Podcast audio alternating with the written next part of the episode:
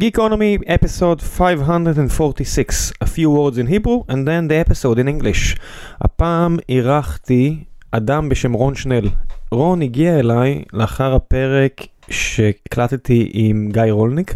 דיברנו על כל מה שקרה סביב התביעה של ממשלת ארצות הברית כנגד מייקרוסופט ואחד ממקרי האנטי טראסט הגדולים בהיסטוריה בטח בכל מה שקשור לתוכנה. זה היה משפט סופר חשוב לעולם התוכנה כפי שאנחנו מכירים אותו היום ודיברנו עליו לא מעט.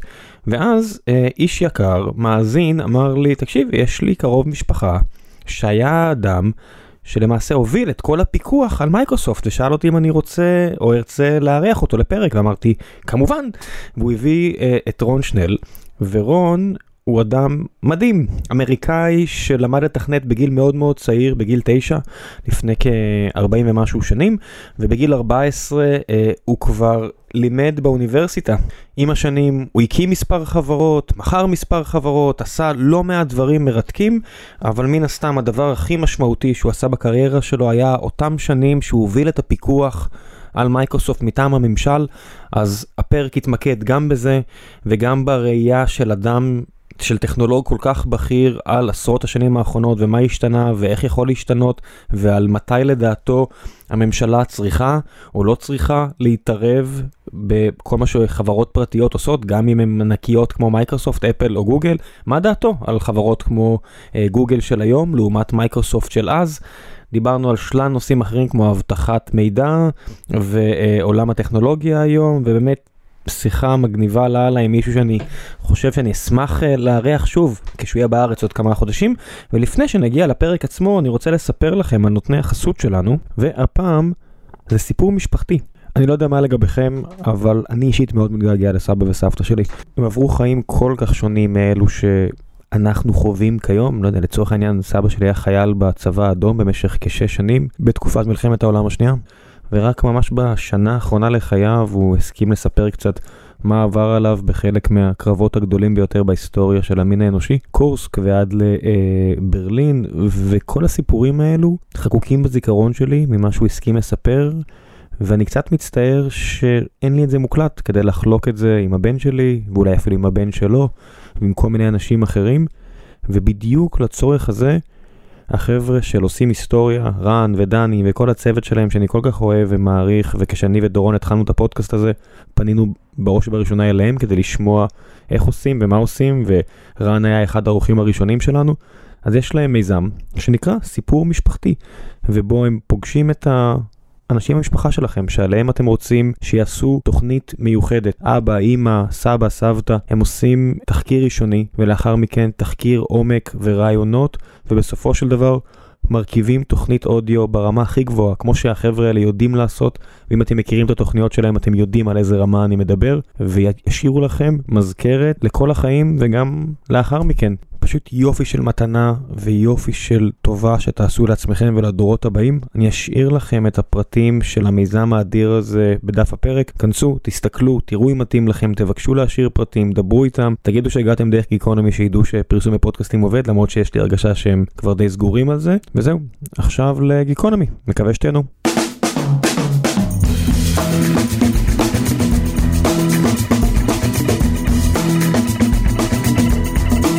Geekonomy episode 546 and this evening I have the pleasure of speaking with Ron Schnell. Good evening. Good evening, Laila Tov. Laila Tov. Ron, you've been up to coding how many years? Oh, 40 something. I started when I was nine years old, uh, programming in Fortran on punch cards. When you started programming with punch cards and five, five years after that, uh, teaching others in the university, did you even picture what really went down? I'm ashamed to say. I mean, uh, I'd love to say that I was a great prognosticator, but um, you know, I, I was on the ARPANET in 1979, and people asked me, "Oh, is this something that consumers can use?" And I said, "No, never. It will never happen." There's no use for this for consumers. Memes, Elon Musk, Twitter. Just I'm just trying to picture ARPANET in '79 compared to today. Oh, it was so much different. But basically, it was like we all knew each other. Like everybody was on the ARPANET. Oh, you're on the ARPANET. I I know you. I recognize your name. You know, there were not too many of us, and now we have something called DNS, so that when you want to find um, a machine, it, it converts it into an IP address. But back then, we just emailed around a file called host.txt, and that was the only way we could resolve names. No nicknames, no real names. Do you remember like the, the the point in time where you figured out for yourself that shit got real, that this stuff is going to really change the world? Because seeing like YouTube clips from even the mid 90s, you can still see talk show hosts saying in the US, email, it will never work. Right, and Bill Gates famously said that the internet would not be important, right? Um, when did I realize it? I guess um, when my mother started asking me about it, then I knew it must be something real. And when was the, the first moment you decided, okay, this is not only a hobby, this is what I'm going to do as a li- livelihood? Well, that I knew since I was nine years old. Um, when I was on a flight from New York to Miami, along with all the other other people, um, I saw a picture of a of an IMSAI computer on the back cover of Scientific American magazine, and I just thought it was so cool looking. It was purple and blue and just really cool. And I said, "This is what I want to do." And I said to my parents, "I want to do computers." And they said, "Well, you're nine years old. I don't, I don't know how that's going to happen." But they found uh, found a college that would allow me to sit in on, on classes when I was nine years old and learn how to program Fortran, and uh, and I knew from that point on. Do you have like the the, the the OG mentality where you think to yourself, uh, these days all of those kids can't really program. They don't really understand how the, the bits and bytes really work. They only use Lego blocks. Yes, I, I think about that quite a bit actually, and I'm and I would I'd like to write a paper about it because you know it's true that back in the old days when we learned how to program, we had to understand how the computer worked. But today, I would say that a vast majority of students and programmers even in, in business don't understand what's happening behind the code that they're writing.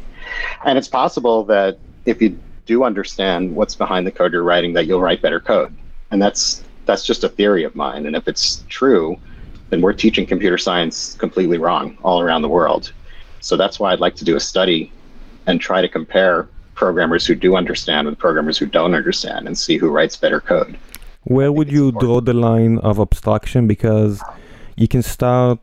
Well, I went to uh, university and learned um, EE, electrical engineering. So when you're learning electrical engineering, you, you learn from the electronic parts like Boolean algebra, etc., etc., etc., the back history of punch cards, and you go up yes. and you see uh, Fourier transforms, and then you can understand, I know, assembly, CPUs, GPUs, whatever. But at a certain point, we must realize that in 2022 nobody can understand everything. The stack mm. if you only take like the the layers of communication the protocols you said dns but tcp uh, ip dns everything from the moment that the packet leaves a and reaches b everything that goes from a to b.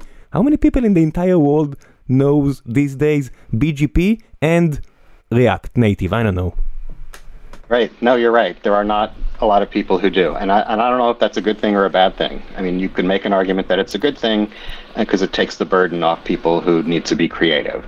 Um, but it's possible that it's a bad thing, and it's possible that people who are writing code who don't understand everything that happens in between what they're writing and the CPU are, are missing something. And um, you know, it's it's it's un, I might be wrong, right? It, could be that it's not important and we're doing everything fine, but I think we need to find out and see if it is important because if it is, then we're teaching incorrectly. Where would you uh, examine the, the differences in cybersecurity, in the gaps of like zero days being created because people don't really understand what they're doing, uh, UI UX? Where do you think we'll, we'll, we'll find those discrepancies?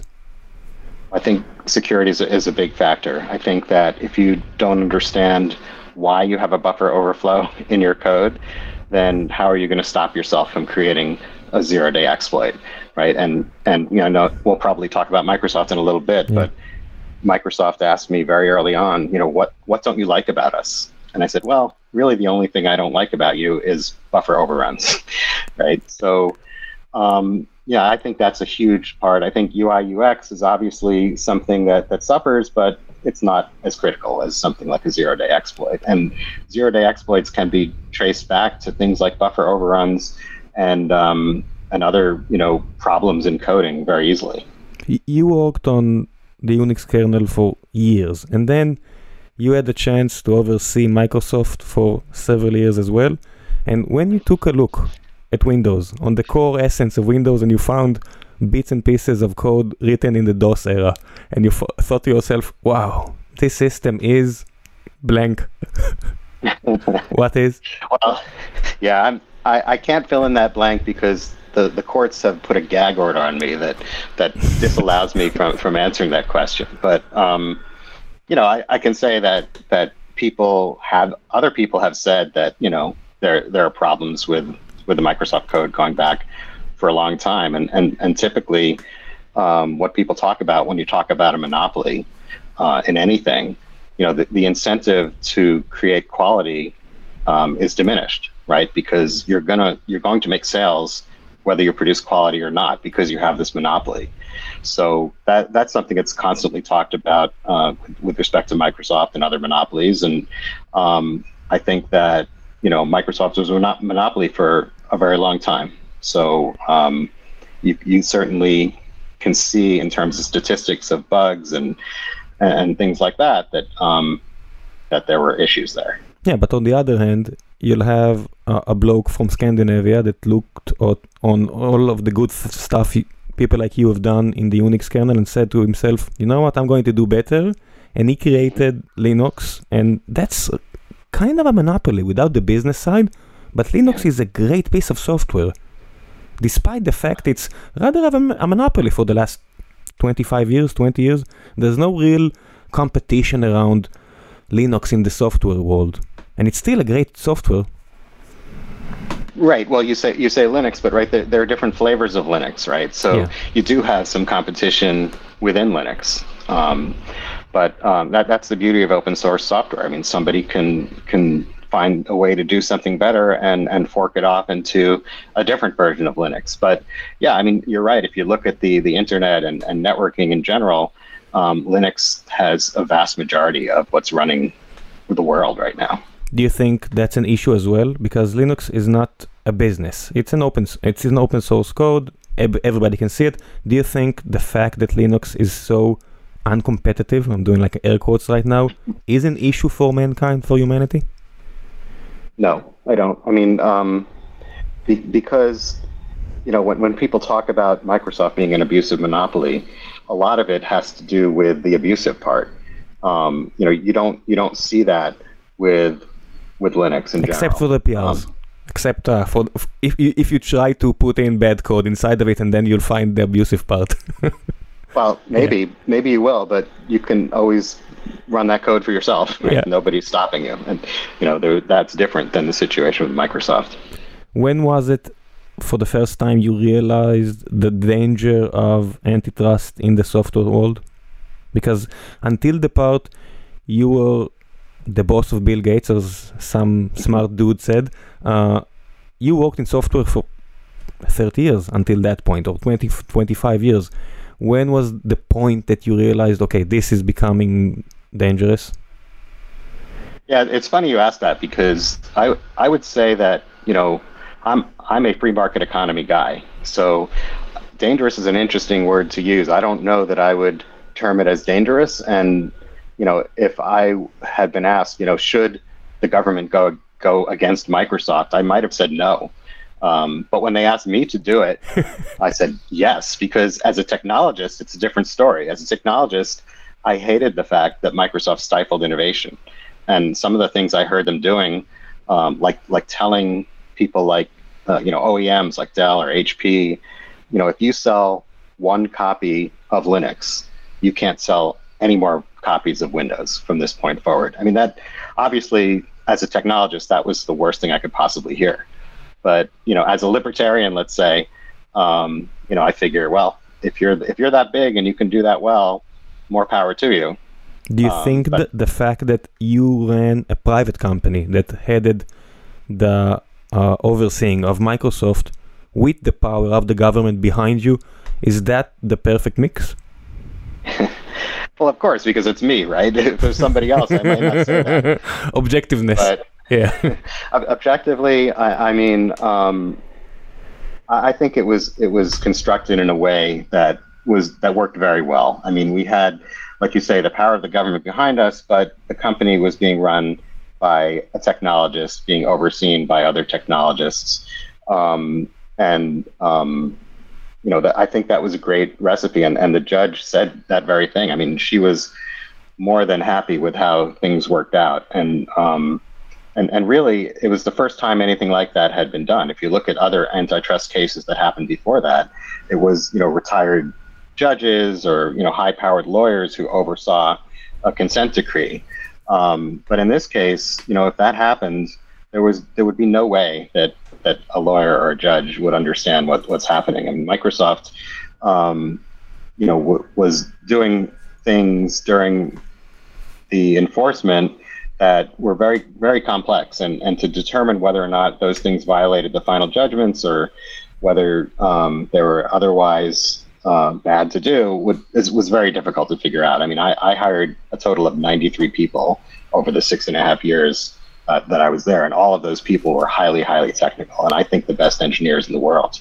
And it, t- it took all of us to figure out what was going on. So here's the, the next question, and it's a scale issue. You oversaw Microsoft in a period where it was millions of lines of code, and it was an immense challenge. You needed almost 100 very good engineers to oversee whatever Microsoft is doing. Let's say, for instance, and we're going to get back, get back to Microsoft, but let's say, for instance, the US federal government is going to do the same with Google today. And I'm thinking about the Google co- code base today. It's what, 100 times bigger? 50 times bigger? Something like that, like two magnitude of order. Is it even feasible to do such an operation today? Well, you know, the benefit we had with Microsoft was that we had these two final judgments, which are generally the same. So I'll just call it the final judgment. And the final judgment had a very specific list of things that Microsoft was allowed to do and not allowed to do, or things Microsoft was required to do and things they were required to not do. So what we were able to do is use that and and write very specific code to test things and make sure that they never were doing anything that they weren't allowed to do and that they were doing all the things that they were required to do. So that made it kind of easier in a way that we could write these test cases and write you know one i guess the most complicated thing microsoft was required to do for the final judgment was to write documentation that that documented in great detail all of the proprietary communications protocols that talked from windows client to windows server and you know that the reason for that was so that someone could write a competing server product that could talk to the monopoly of Windows desktops out there. So that ended up at first being around 57,000 uh, pages of documentation. Let's let's repeat that number, please. 57,000 pages. 57,000 pages. I used to work on the Bluetooth or NFC standard. It's like 500 and 2,000 pages accordingly. And I thought to myself, God damn, this is an impossible job to understand. and you're talking about 57,000 right. pages. Right. That's right. And it was obviously very difficult to make sure that all those pages were both accurate and complete. Right. So, how do you determine if they're accurate? We decided very early on that we're going to write um, server elements to run on Linux solely by reference to the documentation. So that's why we needed all these engineers because they wrote the code based on the documentation to do things like NetMeeting or NetLogon from Linux and then see if it would work with the Windows clients out there. So we basically wrote a Windows server environment in Linux um, to test the documentation, and then we threw it right threw it away immediately because the whole purpose, the work product of those elements was to check the accuracy of the documentation, and that's all it was for. You forced um, so, Microsoft to work as a multi-platform company, maybe for the first yeah. time ever. Maybe, but um, so really, I mean, and we filed uh, bugs against the documentation based on that effort, and we filed it to the tune of you know maybe 10,000 bugs per month at one point. So you know at, at the end we ended up writing a lot of that documentation ourselves. But you know we were looking for things like single bits that were wrong in this documentation. I mean this is this is a really difficult task, and then we had to figure out you know because it wasn't just accuracy, it was completeness. How do you make sure that they haven't left out a proto- protocol that they forgot about, for example? So that's that's an even tougher task. So We, what we ended up doing was putting uh, network capture devices in all of Microsoft's te- test labs. What, Wireshark or something? Uh, well, it, it had to be faster than Wireshark, but yes, Wireshark or something like that. Um, but and we had this really, I mean, it had to work at gigabit speed, which at the time, 2005 to 2011, was was difficult to, to capture. So we had this really high end hardware that we basically had developed for us, and really high end software to capture this wire traffic, and then we wrote code to programmatically compare what we caught on the wire to what was in this documentation. Wow. And that was how we tried to find uh, missing protocols. Okay, so, so many questions. Uh, I need to pick a few. Just a second. Let's start with something that I'm personally interested in. Did you had to find out or to code new software or new ideas uh, only to make this operation work? Because from what I just heard, it sounds like uh, an algo trader company that is using top-notch software just to get shit done. And this yes. is not this kind of an operation. So what have you done that was novel in that case? Well, I think that uh, the team of people we had who who wrote uh, this code, um, they, they were amazing, and and yeah, it was it was mostly novel, and because nobody was really capturing um, Ethernet traffic at that speed. Uh, before and and the, the data we were capturing, you know, we we were at the cutting edge of what storage space would allow because we were we were into petabytes, um, you know, again in 2005 to 2011. So yeah, it, it was very novel and um, you know didn't turn out to be that useful, but it was it was a cool exercise. And you know, I did struggle with with some employees. Um, you know, saying, you know, we're doing this really cool stuff. Do we have to throw it away? and I and I would say, yeah, we do. Um, but you know, there were others who were just happy to be doing something cool, and, and some of them liked it better that we had to throw it away because we ne- we would never get any bug reports. I'm just thinking to myself, probably not very far from you, the Akamai fellas that started working on CDNs could have used whatever you wrote there, or other companies that were formed all around the world. There were a lot of people who could have used what we were working on, especially when it came to uh, remote file systems like SMB or you know. AWS was formed around those those times, and yeah, we, you were right. probably working on the same things as they do. Right, or perhaps they used the documentation that we helped to make sure it was accurate and complete. Wow, that's a that's a really nice thought. Thinking that you didn't only operated the the biggest antitrust lawsuit in the history of software, but also maybe helped create cloud computing. Okay. That would be cool. Let's let's take it back a notch. Uh, during those years, Microsoft did not stop developing uh, Windows 97, 98, um, Windows Server, uh, new new versions of Windows uh, Server. They competed in the browser world with Netscape, uh, Chrome, of course, a lot of uh, Mozilla. In that those years, so many new development.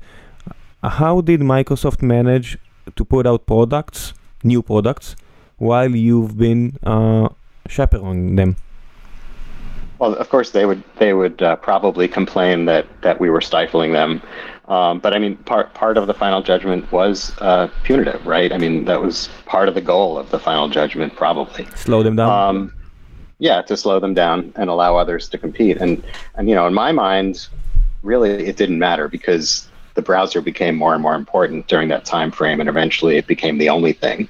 And the operating system didn't really matter as long as the browser could run because you know maybe maybe when we started 50% of the people did all of their work in the browser and by the time we were finished you know between 80 and 90% of the people did all of their work in the browser but microsoft uh, was able to um, to really uh, innovate in, on the server end you know, while we were there. And, you know, I was very impressed with the work they did on the server side and continue to be impressed with the work they do on the server side. Um, and, and I'd like to think, and, and some people at Microsoft said that what we required them to do with respect to documentation actually helped them because they'd never done it before. Right? They, they didn't even know how a lot of these protocols worked. And, and because of what we did, they suddenly knew and they could improve it and they could, you know, they, we found bugs, they found bugs, all by doing this documentation project. So I, in a lot of ways, I think we help them to continue to, to develop. Do you think in those times, whatever you've done influences the way that Explorer were develop, was developed? Well, by definition, it did because you know there were requirements uh, of Explorer that, that came from what we did. Like, you know, the ability can to you give examples? it. Can you give a few examples? Sure, like the ability to uninstall Explorer, for example, that was never possible before, or, or even just disable it. Um, but um, really, Explorer was kind of on its way down in terms of, you know, adoption. So um, I, I don't know that Explorer really improved that much during the time we were there. Well, as an objective uh, user, I can surely say it's not. But during those years, Chrome started with Google, started really to capture the entire market. Mozilla lost ground year after year. Um, as you said, the browser became such an important building block for the entire economical world. And as the person overseeing the OS, did you feel during those years that maybe you're missing the point uh, while you're examining Microsoft and here's another company from Mountain View doing maybe the same thing on top of the OS?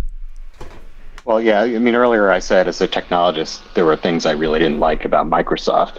At the same time, as a technologist, I like almost everything that Google does, right? They, um, they innovate every day, unlike what Microsoft was doing when they had uh, their, um, their monopoly.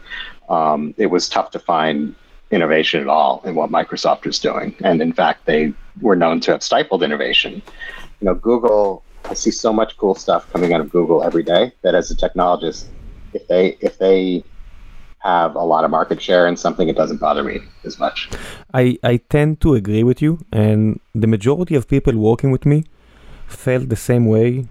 19, 2017, when we started the company, the the first engineers refused to work with any Microsoft products. Only Google. Usually, we are a GCP fanatic uh, company, Go Shop, etc., etc., etc. And for the last two years, I've seen a difference.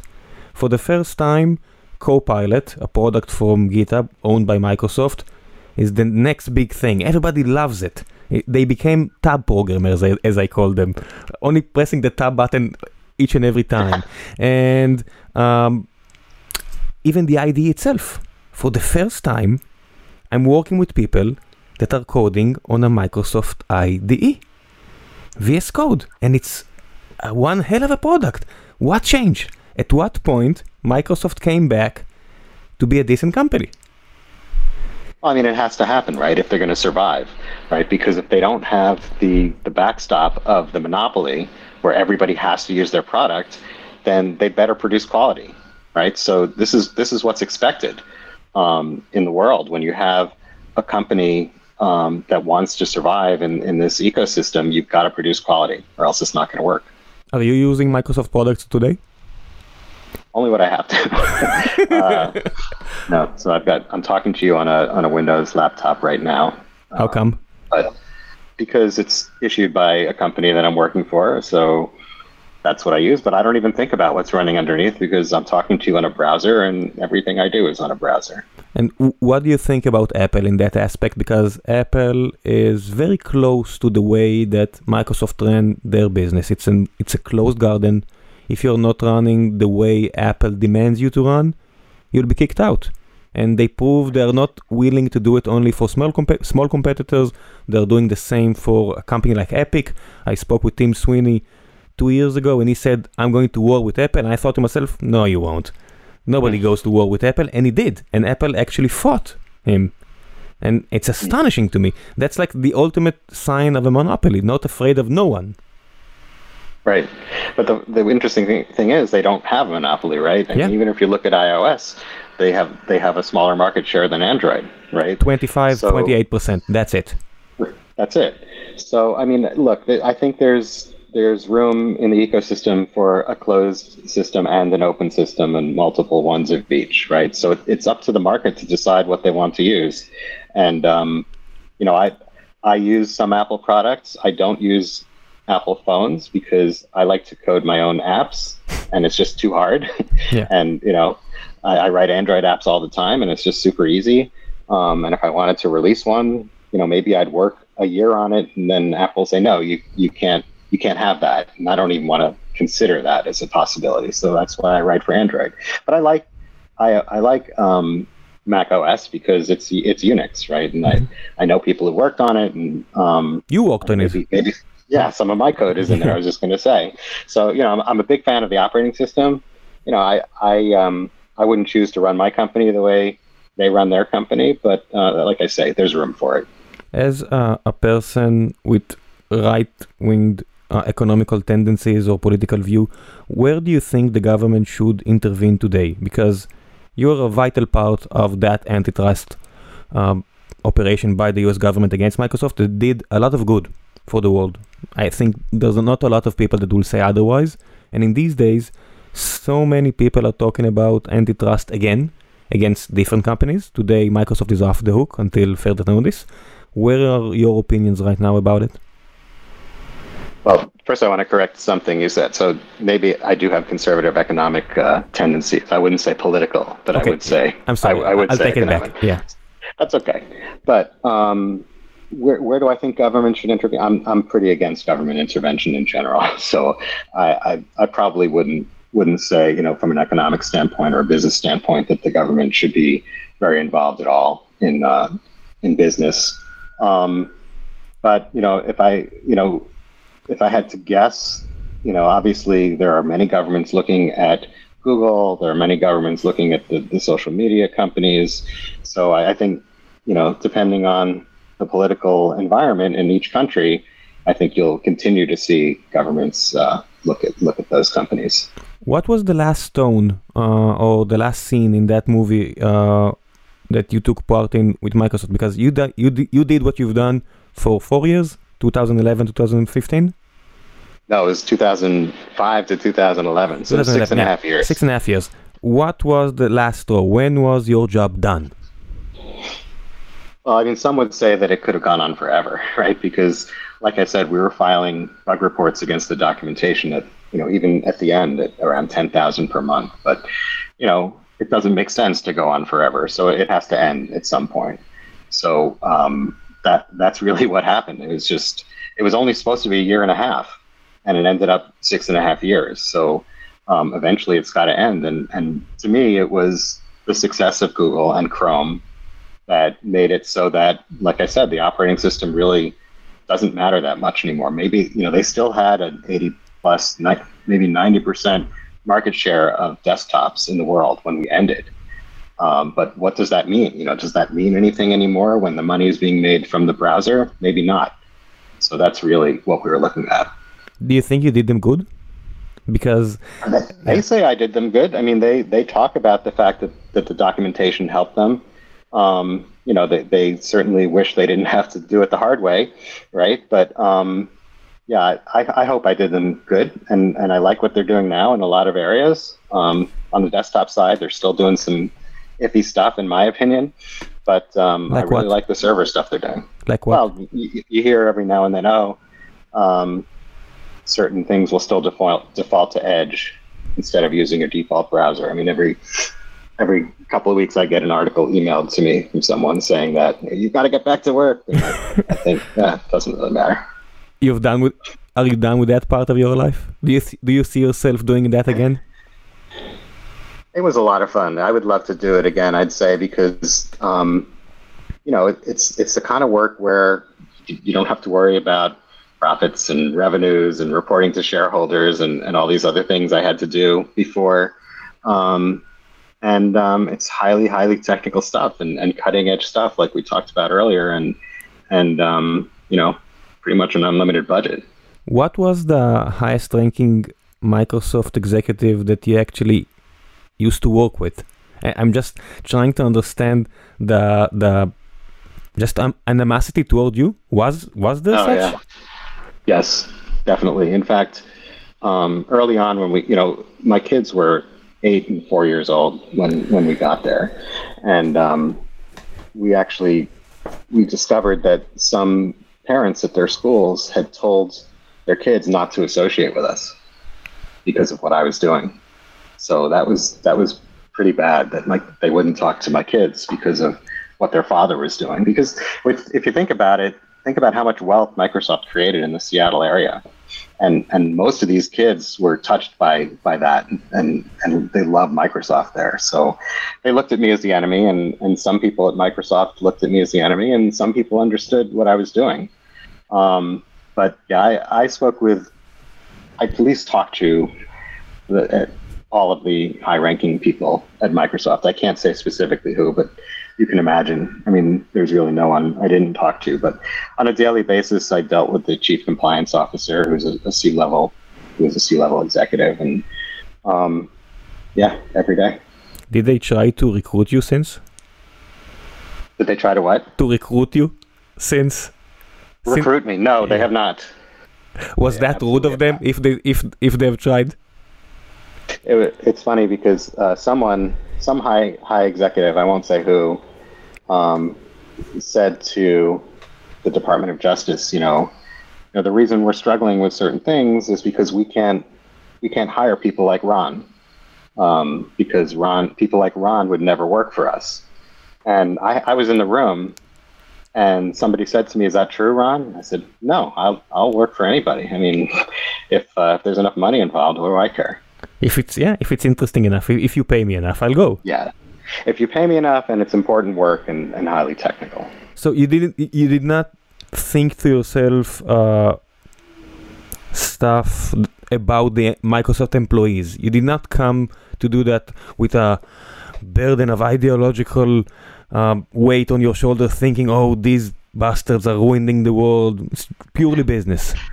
No, it, I wouldn't say. I mean, it was purely fun more than business. it was it was fun. I, I mean, love that answer. I, I, I had such a good time, and I had no I had no stress because I had no skin in the game, right? And and um, but I did think it was important work. I mean, the, the stuff we were doing was, you know, like you say, impacting the world, you know, for good or for bad. So I loved it, and um, I, I don't want it to sound like it was just for money because that was mostly a joke when I when I said yeah, that sure. to the Microsoft guy. But um, you know, I like I say, I, I felt it was important work, and I had a blast doing it. and I think we all did. Do you think today there is any chance because whatever you said about uh, the browsers are surely right about desktops, but the majority of us are not using desktops on the day to day. We're using one of these, a Pixel phone, an iPhone, whatever. Do you see any reason for the government to do the same with Android or iOS?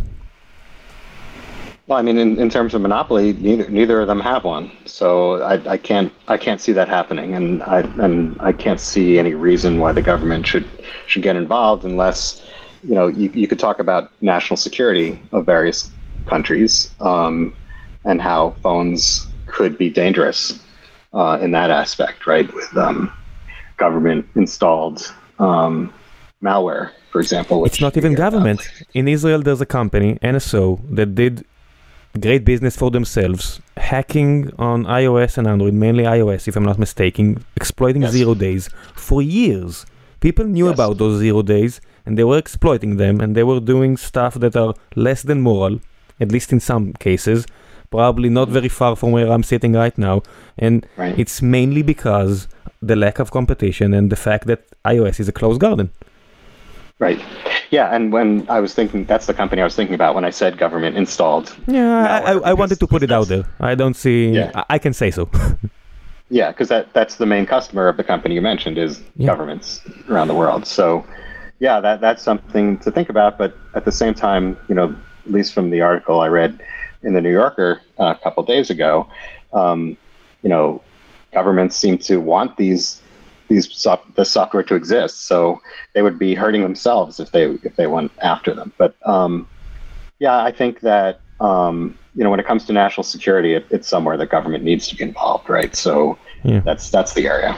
Yeah, with privacy, every once in a while I remember the standard for GSM, for instance, like the third generation of communication, where you couldn't encrypt it with more than 56 bits because the government wanted to leave enough room for themselves to hack any yeah. kind of line of communication. So, on one way, the government is saying we want to protect your privacy and we're willing to put a lot of money into people like Ron to do that. On the other hand, don't develop a standard of communication that will be really encrypted because we can't allow that.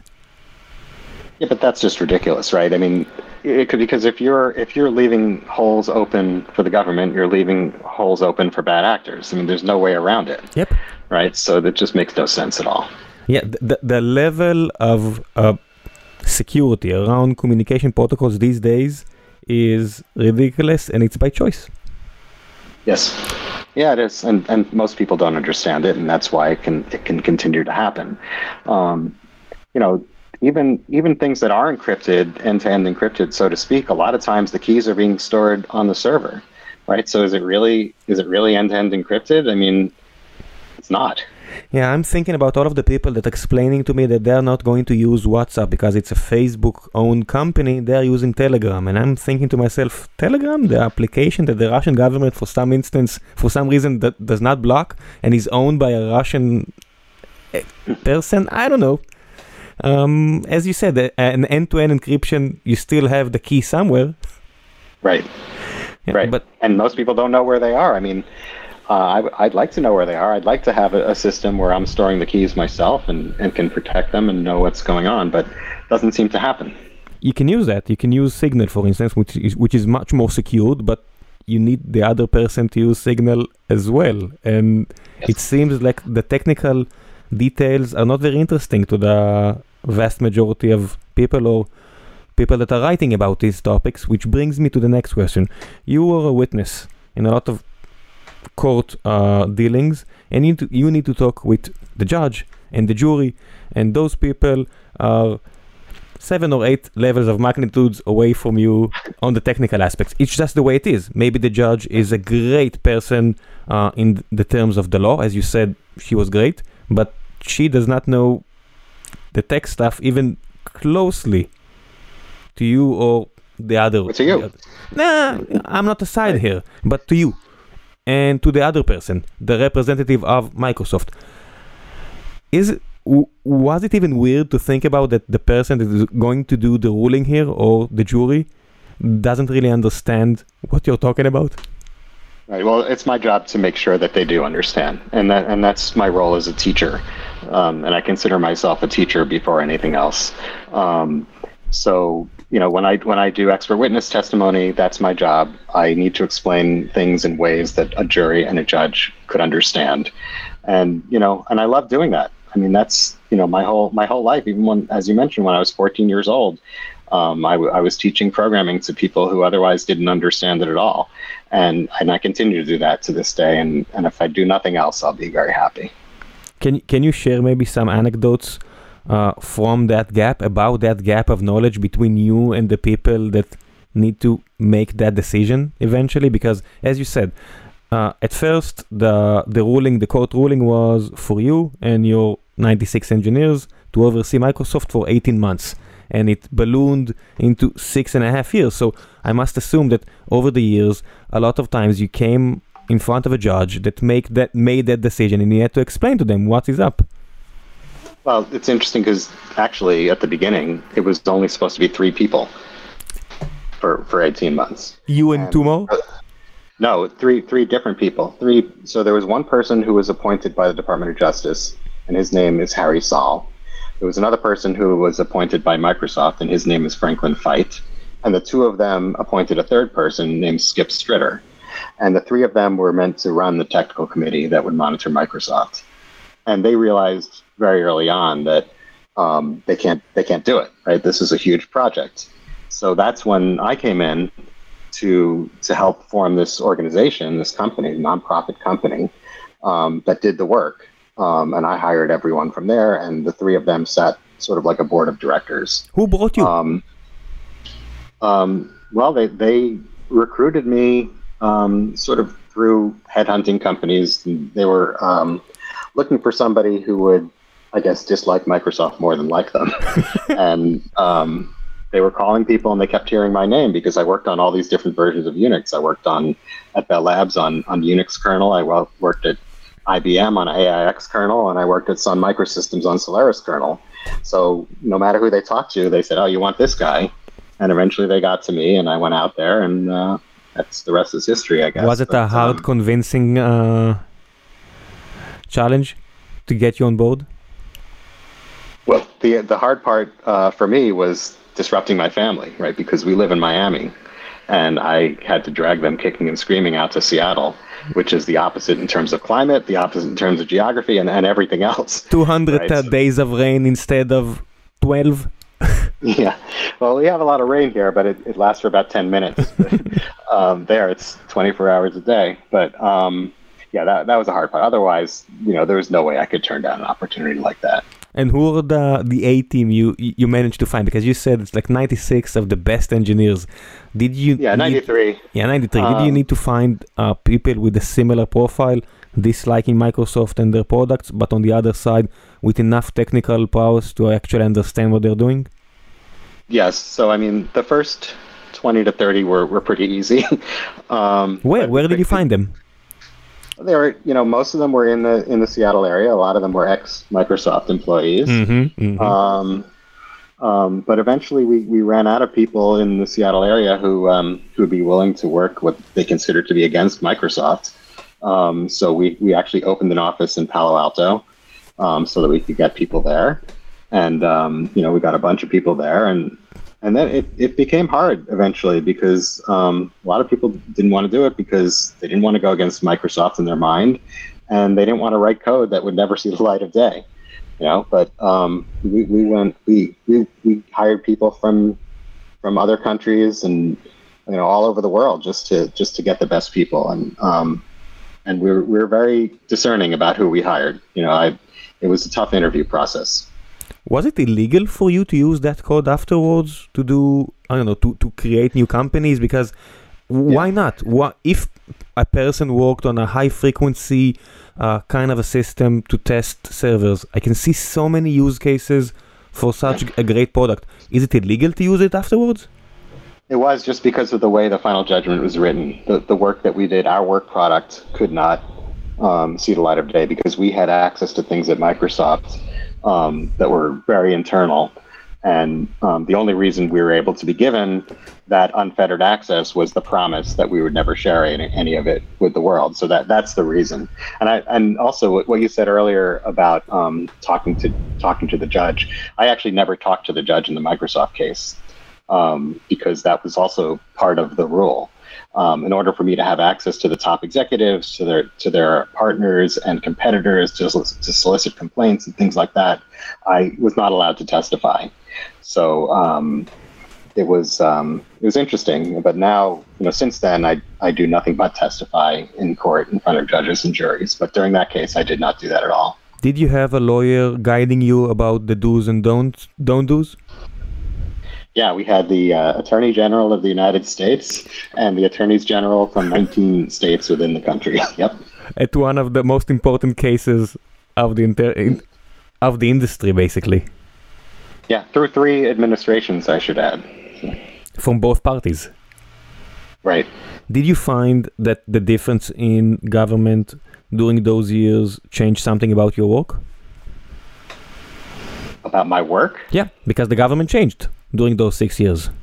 Oh, yes, I see. At at the technical committee. Yeah. Um, no, I wouldn't allow it to. Um, so to us, it was really just follow the, the wording of the final judgment and and do our work. Um, you know, certainly the the tone of people changed over time, but I I didn't let that get get down to the people who work for me. Did you have was it a must to write the code itself in their technology? Did you have to use .NET, etc., or because it's like just the on the opposing side, you can do whatever you need to do, and it's it, the API should to talk with each other? Yep, we did whatever we needed to do. We did not we did not use .NET because we were writing it on Linux. Remember, yeah. so in terms of the communications protocols, we just we just wrote it. However, and, and and different engineers wrote it different ways. That was the beauty of it. They all had their own little component on their own little Linux box, and then we we tested them individually. So it was a, and because you know, like I said, it never saw the light of day. There were no bug reports. You know, we didn't have to worry about you know integration or compatibility or anything like that. Wow. I, I, now I'm just eager to, to ask so many questions about the day to day work itself because, you know, in, in a company, when you start a company, when you're working four day, four people, you don't use a lot of testing, you run very fast, everything is choppy, and then you grow, everything is mediocre. You say to yourself, I need to cra- need to burn everything, you write a better code. But what you've done is always work on the MVP level. It just needs to work and work fast and work properly. And if it falls, okay, we'll run it again tomorrow. Right. And how did it look after six and a half years? Was the code itself unreadable? Well, sure. I mean, it was unreadable all, all the way through, you know, um, because really the only goal was the work product. The end result was bug reports against the documentation. So that's all. That's all we cared about. Does it work or does it not work? And if it doesn't work, then we get to produce more work product, which is the bug reports. So yeah, we we didn't we didn't code review. We didn't look at each other's code. Um, you know, and I, I'm proud to actually have taken on some protocols myself and, and, and done work with them. So, um, of course, I always like to make sure my code is pretty, so I'd like to think that it was. yeah, Yeah, everyone has the most uh, handsome kid in the kindergarten, you know. Uh, that's right. What did you use? C for the majority of it? Just Yeah, I speed? use C. Uh, other people used um, C++, but I used C. But it was the majority of, of that. Nothing, uh, noth- nothing different. No, nothing, nothing, nothing different. I mean, no. I- I'm trying just to uh, do the pa- the the comparison to the rise of functional programming during during those years because you worked on such a a- an intense challenge of of of speed, latency. I don't know uh, everything that basically were the, the the reasons for the industry to start switching to functional programming in so many cases. And here you are working with procedural and doing the work done, getting the job Right. done. But we didn't. Yeah, we didn't care about speed. We didn't care about um, security. We didn't care about any of that stuff. We just wanted to make sure that it worked. Um, so that was certainly interesting. Uh, we did actually. I should add, we, we had some coding, some common code that was used among people. We had we had a test harness, um, and we had some RPC functionality that was common throughout. So that was kind of done first. Again, the same uh, commonality with Google doing their uh, Mhm. gRPC d- during those days. Same common, Mhm. common ideas. Well, it is what it is, great minds, etc.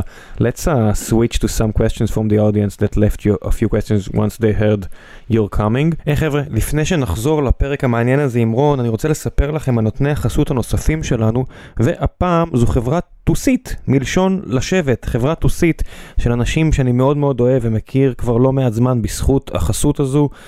לא רק שאני אוהב אותם, אני גם אוהב את המוצרים שלהם. חברת טוסית, למקרה ולא הבנתם, מתמחים בכיסאות. מפתיע לאור השם שלהם, וזה כיסאות משרדיים. אז זה לא משנה אם אתם צריכים לרהט עכשיו כיסא לאדם אחד שעובד מהבית, או למשרד חדש עם אלף אנשים. ככה או ככה, חברת טוסית זה בדיוק הכתובת עבורכם. הכתובת האמיתית שלהם, יש להם אולם תצוגה ענק מול קניון איילון בבני ברק, ואני מאוד ממליץ לכם להגיע לשם בעצמכם, כי בניגוד למקומות אחרים, אתם אולי תמצאו כיסאות שאפשר להזמין דיגיטלית ולא צריך לטרוח ולהגיע, אבל אני הפעם מפציר בכם כן לטרוח ולהגיע, כי כיסא זה דבר מאוד מאוד חשוב. אני קניתי את הכיסאות שלי שם, ואני סומך עליהם אישית, כי הם גם יודעים למצוא את הכיסאות הנכונים עבורכם, ויודעים להסביר לכם מה היתרונות והחסרונות של כל כיסא. הם ידעו גם להסביר לכם מה היתרונות של הכיסאות היקרים יותר לעומת הזולים יותר. יש שם כיסאות מעולים במגוון מחירים. מן הסתם, אם אתם מוכנים להתפזר ממש, תוכלו למצוא שם את הכיסאות הכי טובים שיש. חלק מהכיסאות הם מיו- מיובאים, חלק הם מייצרים אותם פה בארץ במפעלים שלהם. חברה אדירה שעבדה עם כמה מהחברות הטובות ביותר במשק, וכאמור, אני יושב על הכיסאות שלהם, אז אני ערב לאיכות, ובחרתי בהם בעצמי. המלצה חמה מאוד, חברה טוסית, ואם תגידו שהגעתם דרך גיקונומי, אז על הכיסא הראשון שתרכשו אתם תקבלו הנחה מאוד משמעותית של יותר מ-20%. אז אל תשכחו להגיד שהגעתם דרך גיקונומי ולהזכיר להם שהפרסום בפודקאסטים עובד. ועכשיו, בחזרה לפרק הזה עם רון, מקווה שאתם נהנים. And getting back to questions, Itamar is asking, will Linux or perhaps iOS ever be able to compete with Windows? Well, I, I think as we talked about before, uh, Linux already does compete with Windows, right? Be- because it's running the, the internet, right? Yeah. Um, and um, you know, but I, I think what the question is really about consumers, right? Will Linux compete on the on the consumer desktop level? And I, I don't know, and I, I don't know that I don't know that it matters. Again, like we said earlier, it's it's all about the browser. Um, it's not where the money is made in the desktop operating system anymore. Yeah, two of the hottest startups right now in Israel, and at least in the cybersecurity uh, realm, Talon and another one, I don't even remember the name. That's basically the premise where they're trying to build a new browser based on Chromium where it's totally secured from the ground up. And that's an interesting uh, way to look at it. Just thinking to yourself, okay, the OS doesn't matter, it's only browser. I don't know what I'm thinking. I don't know what my opinion is about that. I'm not sure either. I mean, because what what is security when it comes to the browser, right? I mean, it's not it's not security when you think of desktop operating system security. You're thinking about security of your personal data on the on the desktop. I guess how do you do that with a browser? That's that's a good question, right? I mean, are you are you really intercepting network traffic to look for security exploits outside of the user's device? I guess that's what we'd be doing. And there's probably a need for that, but I don't know how you weigh privacy against security when you're doing that. Yeah, my basic assumption is those products are meant only for big organizations where you have a CISO who's not going to ask the employees what they're using, and that's maybe the only people that will use such products. Yeah, you, yeah, I, I think there's certainly there's certainly problems with network security that need to be solved. So if they're doing it right, that can help a lot of people. Okay, uh, let's uh, see more. Uh, let's ask more questions. Uh, Ron Sokolovsky is asking, uh, do you regret doing uh, done, doing what you've done as a kid, maybe uh, losing part of your childhood? That's a great question. I mean, um, you know, it's something that was actually in, on the top of my mind during during while it was happening. So after I um, taught at NYU uh, when I was 14, NYU actually offered me a place in their freshman class at that age, and I had to decide, you know, am I going to go to college when I'm 14 years old and I thought to myself, well, you know, I like girls. And I tried to, to picture in my mind what life would be like as a 14 year old in, in college. And I decided I'm never to get a girl but if I do this. And I decided to go to high school instead. You know, so that's just one example of, of why I was thinking about that. And, you know, I, I tried to, I tried to have fun. I tried to be a kid at the same time as pretending to be adult an adult on things like the ARPANET, because the beauty of that is nobody knows how old you are when you when you're online and you don't have video like you do now. So when I was online, I was I was an adult, and when I was offline, I was a kid, and that was really important to me because I had seen, you know, from working at MIT when I was also very young, I had seen what happens to people when they just end up geeking out all the time, and then they become a nerd and I said to myself, I don't want to be a nerd. I want to be a geek, but I don't want to be a nerd. And I want to be cool in some way. So that was just something that was always in my mind. And, I, and I, I had to balance my life so that I could be a kid and a productive member of the programming community. It's, uh, it's funny because the name of this podcast, Geekonomy, 500 episodes ago, each episode somebody would ask, "What's the the, the source of the name?" And we used to say, "Doron and me that started the, the, the, podcast with me, or even the, the the person that really brought the idea of the name."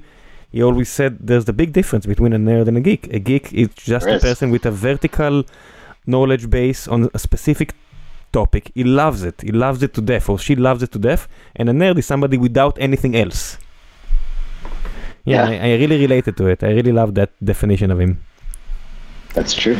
Okay, let's uh, find more questions. Nir Yariv is asking, uh, do you think today it's easier or harder to maintain a monopoly? In software, I must assume. Right. Um, I think it's, it, you know, from a regulatory standpoint, it's probably the same, but from a technology standpoint, it's much harder. I think um, I think it's just so easy for someone to, to be creative and get something published if it's good.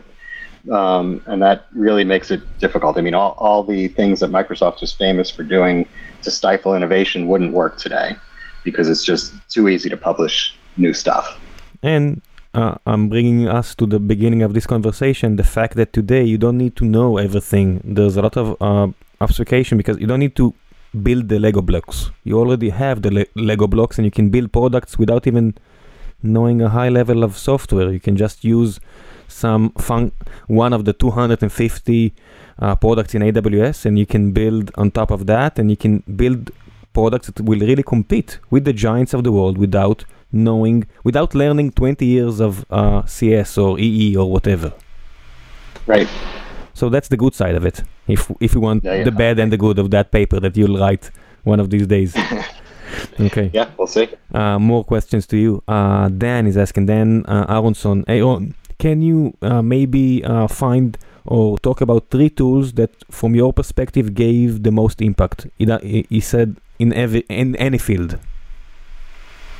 In any field. Well, I mean, so in software, it was certainly Emacs. Um, so I, am an Emacs guy. You know, I used to actually share an office with Richard Stallman, um, but um, I've used Emacs forever. I still use Emacs. Emacs replaced. I don't use an IDE. I use Emacs when I code.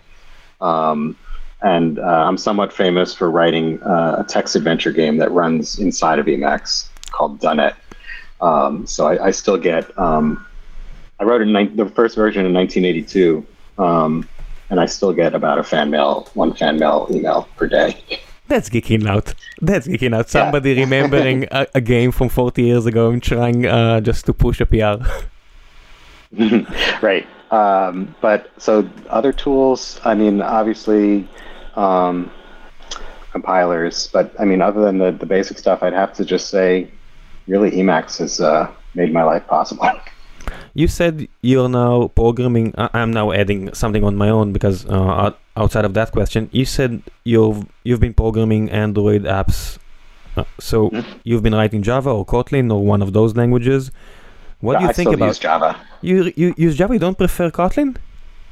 I you know I never I never tried really. I you know I, I sort of I wrote my first one in Java before Kotlin existed, and um, I just never um, you know I, I, haven't tried yet. But I'm, I'm sure. I mean I've looked I've examined a lot of Kotlin code actually, and I'm looking at some now for one of the cases I'm working on. Um, so it to me it looks a lot like Java. So. Uh, it's so much better. Uh, as as a person, one of the first uh, companies that actually used Kotlin to bring an app to the to production in the old company, in the previous company, I love it. It's such a more mm-hmm. stylish and there's class in the world. You know, there's not class in like software. There's specific bits of, of software that you you use and you think to yourself, this is just better. I can't even articulate why. This is just way better, nicer to use. Well, right now, I'd say Python is my favorite language to program in now, just because it's so pretty. What do you think about the the data revolution that is upon us? Because so many people these days are using Python with PyCharm and everything around uh, our capabilities with data science and just changing the world. Because as I mentioned, Copilot is changing maybe the world, the way that new people will write code, and it's all thanks to. We can thank this data revolution that is upon us with Python and everything around it. Right. Well, I mean, the beauty of, of using Python is that there's such a, a wide array of libraries available to do stuff like data manipulation, right? So, um, you know, I, I, think it's great. I think um, data is what matters today. So, um, and, you know, any tools that we can use to make it easier to to mine that data and to and to extrapolate on it or interpolate from it, I think is super important. And it's very similar to what we spoke about software engineering. So many people these days don't even understand the algorithmic uh, principles behind what pandas are doing. They're, they just know to write like a few lines of code, and there you go. You have uh, whatever, everything that you're doing, and 99% of people don't even know what happened, and it just works. Yeah, that's something sad about that to me, but it's also there also there's also a good side to it, like you said the, the fact is that if you want to learn about it, how TensorFlow is working or anything, it, it just it's waiting for you and it's free. That's the fact that I love about it. If you'll grow curious and you want to understand what's happening, you can. It's there. Yes, that's true. But programmers are notor- notoriously lazy, which uh, is, is a good trait to have when you're a programmer, right? Because you're going to do things the, the quickest way. But um, it, it, it's a good point that you can you can always learn. But I, I just I just worry that the um, the motivation isn't there. Yeah, I tend to agree. Uh, and time. Everybody lacks time for some reason. Uh, if you if you have if your next company is going to produce a software that actually monitors what we moni- what we are actually doing during each day, I think the majority of us will be amazed of how much time we are corrupting. Mm. Good point. Yeah, well, let's do like two more and uh, we'll be done with it. Omri is asking, uh, what do you think would happen in a world, in a parallel world where Microsoft uh, did not wipe out Netscape by assimilating uh, Internet Explorer into their OS? Where, what was, uh, I'm trying to um, do the translation from Hebrew as I go. Uh, what, what was the present for Netscape? Right. So it's a good question. I, I think I think perhaps we would be in the same place. However, maybe Netscape would be the Google, right? Because you know certainly they were they were destroyed by what happened to them. They they never recovered even even with the final judgment. Um, and and Google um, through their monetization of search was able to develop Chrome into into what it was. Um, so I you know I, I, think there's a good chance that we would you know technologically we'd be in the same place, but perhaps um, Netscape would be where Chrome is. Okay. Um, there's a question here. Um, no, you know what? I'm not going to ask that. Uh, final part. Yeah, it's uh, about uh, your involvement with Paul Rand, and I think uh, we said we're not going to go there unless you really want to. No, we didn't. We didn't say that. Oh, you want you want to go there? So uh, I think everybody that before the episode saw your name went into your Wikipedia page and saw that you were one of the people leading uh, the technology side for the Paul Rand uh, campaign. How was it working with politicians? Yeah, Rand Paul. I'm yeah, sorry. Rand Paul. Rand Paul. I'm sorry. Right. sorry. So it's funny because you know, first of all, you know, I, I feel like um, you know we've talked about stuff I've done in my career. I feel like I've done some cool and important stuff, and it took this thing with Rand Paul to get me a Wikipedia page. you know, somebody decided to write, so I thought that was kind of funny. But yeah, I mean, I'm I'm not a political person, um, and what ended up happening was I got an email from a friend of mine who happened to be a donor. I didn't realize it at the time. And he said, You know, we're looking for a chief technology officer. Do you have any interest in RAND? And um, I read it and I thought he was talking about the RAND Corporation, the think tank in California. Hmm. Wow, that sounds really cool. And I'm, you know, replying, Yeah, that sounds really cool. And sure, what do I have to do? And San Diego is just I, like Miami. I know my moving there. yeah, right. So, um, I didn't find out till later that he was talking about Rand Paul's campaign for president in 2015. And, um, you know, I called him up and I said, you know, I know I, I sent you an email back saying I'm really interested, but, you know, I don't, I don't think I'm really interested now that I know what it is. I, I don't, I'm not political. And he said, well, just, you know, just go meet them.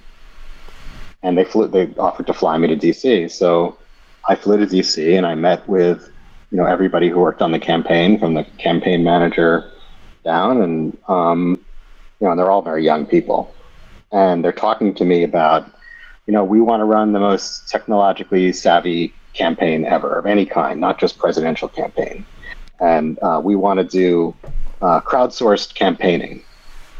I, I couldn't believe what I was hearing. You know, we want to do a hackathon. We want to do APIs uh, for people so that they can support the candidate and all this stuff. And I'm like, am, am I hearing things here? I mean, this is a Republican candidate for president of the United States talking about APIs. I mean, this can't be happening, you know, and and you know they really they really knew what they were talking about and they were really serious about it. And I said, well, I mean, how long can this possibly last? You know, maybe maybe I should do it. And and they asked me, you know, what I thought about it, and I said, well, well, they asked me what I thought about Obama, Obama's campaign, and how it was known to be like the most tech savvy campaign ever, and it helped him win the election. And I said, well, you know, that's that's 2012. I think that's sort of a baseline now. I mean, you have to do that to get anywhere. I don't think that technology is going to win a campaign this time around. I think someone getting hacked and security issues is going to lose the campaign for somebody this time around. It turned out I was right with Hillary's uh, server. In 2016 right? I, with the emails, yeah. Right. So I, I uh, turned out to be right. But anyway, I decided to do it, and I did it for about six months, and uh, and I had a lot of fun. I mean, it's much different than any other any other um, role that I've taken, which is which is hard to say. I mean, you wouldn't expect it to be so different, but there are things like um, if you're going to donate to a presidential candidate, there are certain limits to how much you can donate every year. Well, there's a limit to how much you can donate for the primary, and then another limit to how much you can donate for the, um, the general election, but you can donate it all at once before the primary is even decided in the U.S. So you have to account for that in in your code to think about things like, well, if this person donated over the primary amount and the candidate doesn't win the primary, then you have to refund the difference between the limit of the primary and how much they donated altogether. But you don't get to give them their merchandise back if they if they bought a T-shirt or something like that. So there are all these really interesting issues that you have to deal with that you don't see anywhere else in technology. And then the other weird thing was I would get calls from people all the time offering to work uh, for the campaign, and um, and I'd say, well, you know, we don't really have the budget right now to hire a bunch of people, and they would say, oh, I don't expect to get paid.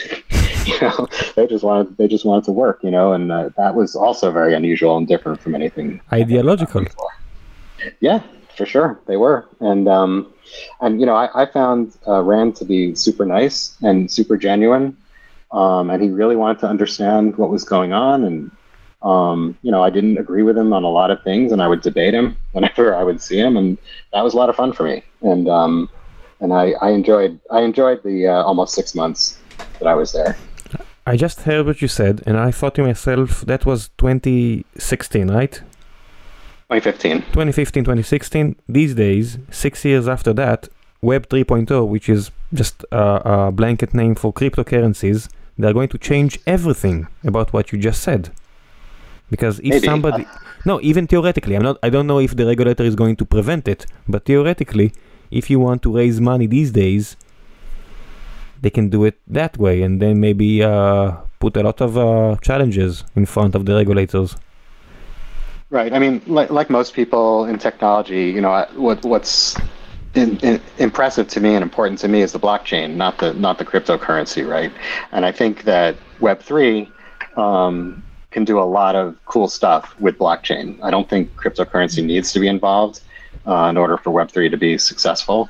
Um, but yeah, you're right. Um, it, it will it will make a difference. I don't know if it'll make a difference, say, in the 2022 elections in the U.S. or even the 2024 elections in the U.S. But um, overall, in the long run, it will make a difference. Do you have any idea of a good use of a blockchain? Because that sentence you just said, I said in many occasions, usually when I worked in the bank five years ago, and every once in a while I ask myself, is this a right use case for a blockchain?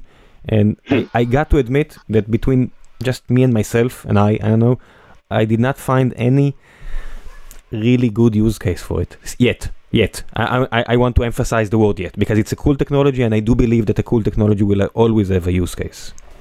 Well, if you if you have a provable and trust trustworthy ledger, I think there are a ton of things you can do with that. I mean, smart contracts um, can be used to do almost anything, right? I mean, if there was an appetite to have secure voting, for example, blockchain would be a perfect application for that. I know that there are political reasons why people don't want to have that, um, but you know that's just an example. I mean, it doesn't have to be in the U.S. It could be in any country where you could use blockchain to have provable, secure voting. Do you see a, a future, maybe in the near term, that that uh, idea you just mentioned is going to be a reality? Not in the U.S. Um, No, in the US for sure not. Uh, after what happened in the last election with the alleged fraud, this is not going to uh, uh, to matriculate. But in an, in other countries, you, you do see a possibility of it. if there's an appetite for it, I mean, I'm not, I'm not as, fam- I'm not familiar with with the appetites for stuff like that in other countries. But if, um, you know, I, I would love to see that. I think it's the perfect application. Did you uh, deep dive into it, into the technology itself? Um, into blockchain in general, yeah, I, I, I, and especially smart contracts. I mean, um, you know, I think smart contracts on Ethereum can can do a lot of re- a lot of really cool stuff. So I did I did look into that quite a bit. Okay, let's leave it at that, at least for now, uh, until the next Okay. episode, maybe. Uh, last, l- last part of the op- episode, uh, I don't have any regulators on top of me, uh, so I'm asking for recommendations, and you can recommend anything or everything uh, that comes to mind. If it's a TV show, uh, a book, something to do, whatever, it's up to you. I'm a big fan of frequent flyer miles and travel. Um, so I'm a, I'm a travel hacker. So I, I recommend that, that people read up on, on the right way to bank and use your, your frequent flyer points. I'm a big fan of a, of a book called uh, The Luck Factor, which talks about um, why some people are lucky and some people are not. It's a scientific study of that. It's a little bit self-helpish for me, but I like some of the ideas behind it. Uh, other than that, don't have don't have much else. Okay, until I wasn't next. prepared for that. I know, I know. Uh, at least in 520 episode, I did not prepare the guest for it, and I got that response. Uh, I should have known better, but uh, I'm I'm leaving something for the next time. Great. Ron. it. Thank you very much for your time. I really appreciate it. You were very generous with it. Well, I appreciate you having me. Thank you very much. Until next time, as I said. Bye for now. You And it? Yeah, yeah, we, we, we started recording again. Ron, if somebody uh, wants to talk with you and wants to ask you questions or to uh, try to pitch you an idea, where can they find you? um, I'm on Twitter at Ronnie Schnell, R O N N I E S C H N E L L. Okay, and I'm going uh, to leave that uh, bit of information in the episode uh, page. Do you want me to leave your email as well, or that's the line? No, that's just Twitter. Just Twitter. Okay, find uh, Ron on Twitter. Uh, write him, uh, do a, a quick write up. Try to convince him. Maybe you'll get some of his time. Thank you very much, my friend.